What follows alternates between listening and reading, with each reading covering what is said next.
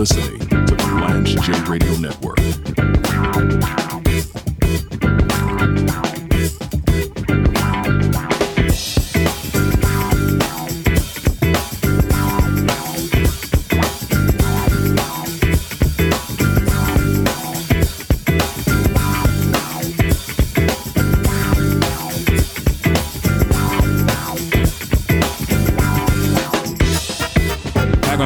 Radio Network. Got a few more minutes with, with, with Joi Chevalier, CEO of the Cooks Nook. So tell us about the food itself. It's, it's, I've had a chance to, to see. I told you, you you gave me a demonstration. I wasn't even in person. I went out and found the nearest um, high end deli like McAllister's. Uh, you you I I'd actually had a little bit of a, a little stomach virus. I hadn't eaten in a couple of days, and I immediately went out and, and got myself some uh, uh, a high end turkey sandwich, turkey provolone sandwich, and and. And, and got it on wheat bread and, and, and had some, some broccoli cheddar soup just just from the inspiration of talking to you for a few minutes. So tell us uh, tell us about the food itself. Yeah, we're really excited because the, you know, again, you know, the idea is to for those audiences, you know, that we're, you know, that we know that are out there. You want to give food that is culturally competent. It reflects Mm. the variety and the prestige of the culture of the United States and in communities. So it's got to be a mix of things. You've got to have food that, you know, um, does not exacerbate at best doesn't Right. exacerbate uh, you know uh, health concerns Right. but actually three you know contributes to the improvement or stabilization of that so the person can actually engage in the other activities that they You, have you to can't give your diabetic members a bunch of starches and noodles. no you don't want to give them a bunch of right? starches um, you want to you know You're give them not, you're not helping them with, with that. no you're not helping them at all right um, and so you know aside from being culturally competent um, there's still the, the idea that food is still delightful for them you're just Mm. because you may be receiving a meal through whatever process or means that might be or channel that might be you're still deserving of a quality product and you're still deserving to be a choice Right. right and part of going to culinary school wasn't just to become a chef but it's to really understand how to find the right food that still uh, is sufficient for the nutrition that's required. Here's a here's a quick example, right? You know, if you look at uh, a renal meal and you want to ensure not a lot of phosphorus, you have to go out to other other food, other cultures, other places to say, oh, that that vegetable is a great is it works well, or lentils, certain lentils Yeah, lentils which is you know very common in other places actually makes a really great high source of protein Right. right, and doesn't doesn't exacerbate uh, someone's issues with um, um, with sugar right Right. um, as opposed to giving more beans right so that was about getting that food knowledge to be able to still give really beautiful quality food but knowing where the changes need to be made and where you can go find good other product that you don't think about that's just not the you know the western palate right? And so um, with that kind of diversity um, diversity in food um, we can bring you know meals that you know for instance you know we have um, a a whole wheat uh, vegetable or in a chicken wrap that has uh, orzo uh, orzo an orzo pasta right. um, with which you know straight out of Italian books with a lot of bell peppers and other vegetables in it. So it's visually delighting. We you know we start to eat here with our eyes, That's with right. our nose, and with our hands. We pick it up before it actually gets into our mouth. Right? You still want to engage all the senses, and so that's a key part of the of the meals we choose and then the components in the meals that we choose.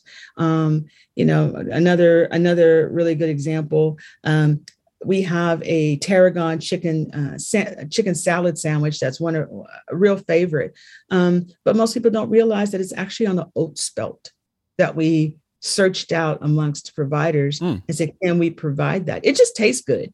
Do you need to know it's on oat spelt? Not necessarily. Do you need to know that it has uh, fewer carbs by choosing this particular oat spelt than other breads yes right and but it still tastes good and it Mm. tastes like it tastes like the bread and chicken sa- chicken salad you would want and you would expect right and so Mm. that's that's the knowledge we try to put into play when we think about making food you should still have choice and the food should Right. still look good and it should still taste good um, and people should feel empowered about that food choice right Mm, no, that's that's great. Now, now here's the most important question out of Yeah. everything that I'm going to ask you. Sure. Because I have Lyme disease, so I have to. Um, sugar exacerbates Lyme disease, so I Yeah. try to limit my my sugars, and then you know, obviously, um, as a healthcare executive, work with a lot of people that have diabetes or pre-diabetes, and we're getting to a point where they say by 2040, one in three Americans will have either diabetes or pre-diabetes Mhm. are you able to make as a chef can you make can you make one of those oreo cheesecakes like they do at the cheesecake factory but take all of the sugar out of it and find a way to make it taste just as good as it tastes at the the cheesecake factory Oh, oh, wow, that's a that's a pretty pretty tall order. Do you know what's in that cheesecake at the cheesecake? i know i know that one slice is like 1400 calories Yeah, so it is. It is of, uh, literally right sugar. It is sugar. It is sugar and milks. And I mean, I think that you can. okay I mean, we, we supply entire meals. But I think you can, if you said, hey, let's create a dessert that is sugar, you know, free of sugar Mhm. or very low in sugar, um, but, you know, still provides a high quality experience. I think you absolutely can. I mean, you did desserts in culinary school though Well, yeah, but I focused in culinary, not pastry. ah okay Uh, I do, a, I do a little bit, but I mean, to that point though, entrepreneurs. right So again, innovation comes from from that source. There are entrepreneurs here who are making mini cheesecakes interesting um, and selling them, whether they're keto, uh, no sugar, or whatever. And, and and there's been a couple of companies I've run into over the last four years that are actually doing that in mini cheesecake format because of because reasons because exactly what you talked about. I was just gonna say to your general point though. I mean, I I grew up in a house of good old fashioned Southern Creole household in Houston, right? Mhm. So my life was full was full of gumbo and dirty rice right. and There you go. fish fry and smothered steak Mm. and and you know and then i go off to a university and have and eat ramen trying to cover you know and eat something Right. and you know by the time i was 25 26 the doctor told me i was a diabetic Mm. i got sick at home and i didn't know why Mm. and my doctor i went to the doctor actually i went to my gynecologist and she was the one who said i think you've become a diabetic and then i had to go see an endocrinologist who confirmed it and then i was a diabetic for the next 10 years until i So completely changed. yeah completely it. yeah yep and that's And- and that's the that's the crux of um of reversing not just diabetes but even arthritic conditions reversing exactly hypertension um, vascular disease all of these things But, but that- here's the thing instead of making it yourself or trying to figure it out, or like you said, coming out of a hospital and not knowing what to do, right? Um, what if there is products out there that your your insurer or even you could access on a shelf that does not exacerbate your inflammation Mm, or Yeah. exacerbate your uh, A1C levels, right? Yeah. Um, that's where we can get to, and we can. But to something we were earlier talking about, I talk about access, but the flip side of access is food distribution. Yeah.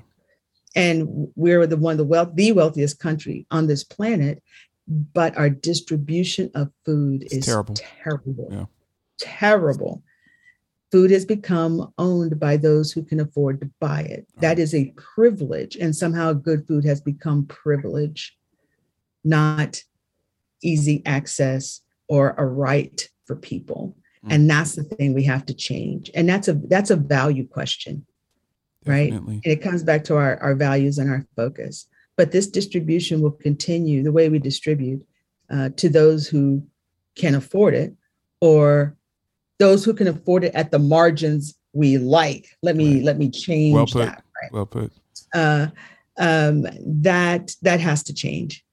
It has to change. definitely um so if you're if you're if you're tuning in we're about to about to close i have joyce chevalier um from from the cooks nook ceo I, I always ask people when when they come online um where where can we find the cooks nook and and kind of talk us out uh, where where can we find you where can Sure. people listen on the radio or the podcast and then kind of summarize you know in a minute what is the cooks nooks um, strategic plan because you're a strategic planner what is your strategic plan in 2022 to really get deeper into this space and, and make an even bigger impact in, in your communities and partnering up with healthcare organizations to to to go national? Yeah. So what we, you know, we you can find us first off at uh, www.cooksnook.net. All right. Um, and you can find us all over. Um, we're on LinkedIn for executives. Uh, we are on Facebook, Instagram. You'll see the food, but you'll also see the programs and those who are also impacted. You know, for for us, um, we will strategically in 2022, uh, we'll continue to work and to you know advocate within specifically within the healthcare channel and show mm-hmm. these products and say you guys as corporate leaders can do this here's a product you can do this with that you know that your your members and clients will be happy with and it contributes to your corporate goals of providing health and health access to your members, right? Mm-hmm. Food is medicine. And if you're going to help support with prescriptions or or other kinds of services and ensure benefits, you can actually have quality food that you can trust as quality food. Um, we'll also uh, be uh, your folks in here locally will be able to find us on store shelves actually very soon. Great.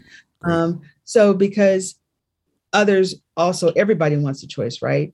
You may not be in the healthcare system in some way, but you're still somebody who cares and focuses on your health, yep. right? Um, and so we'll actually be on store shelves this year in our local area. But those those meals, our meals are also able to be mailed. Um, so we actually have started and will be pushing more robustly our uh, mail program um, that we that we'll do um, with uh, some of our public partners, public entities. So we'll continue also working in our with uh, school districts, our city, our counties, uh, seeing a little feedback from other counties around the country, uh, and being able to be a distribution model that really works. But it comes back to knowing communities. And so, lastly, we'll be talking. You know, we spend a lot of time. It's not consulting, but I call it advocating for those who provide. Here's how you can target this is how targeting is done. This is how you find the leaders in that community and talk mm-hmm. to them. So you enroll them who want to give the help to that to that ministry, that church, who everybody talks to. You know, how do they have the program that you support, mm-hmm. right? Um, and say here are the best ways to do that.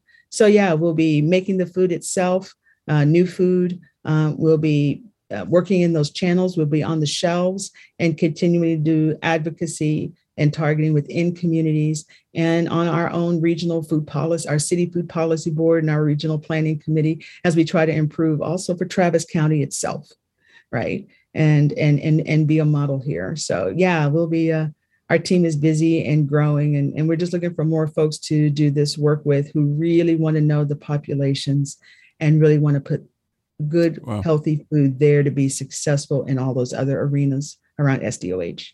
Great stuff. Uh, Joi Chevalier, CEO of the Cook's Nook.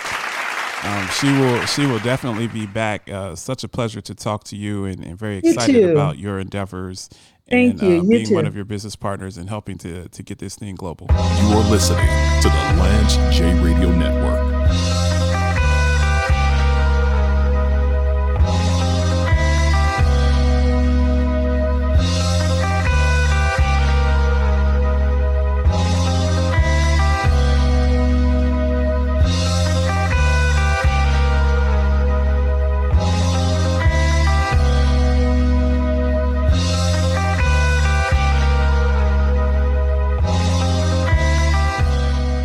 Cook's Nook Food Services Group proudly makes and delivers our handmade mosaic meals and mosaic meals to go daily to communities across Austin and Central Texas. We're a purpose driven food and nutrition services group created to help organizations and their clients make meaningful improvements and advancements toward equitable access to proper nutrition and food security within their diverse communities. The Cook's Nook Mosaic Meals and Mosaic Meals to Go because everyone deserves a delicious, nutritious meal.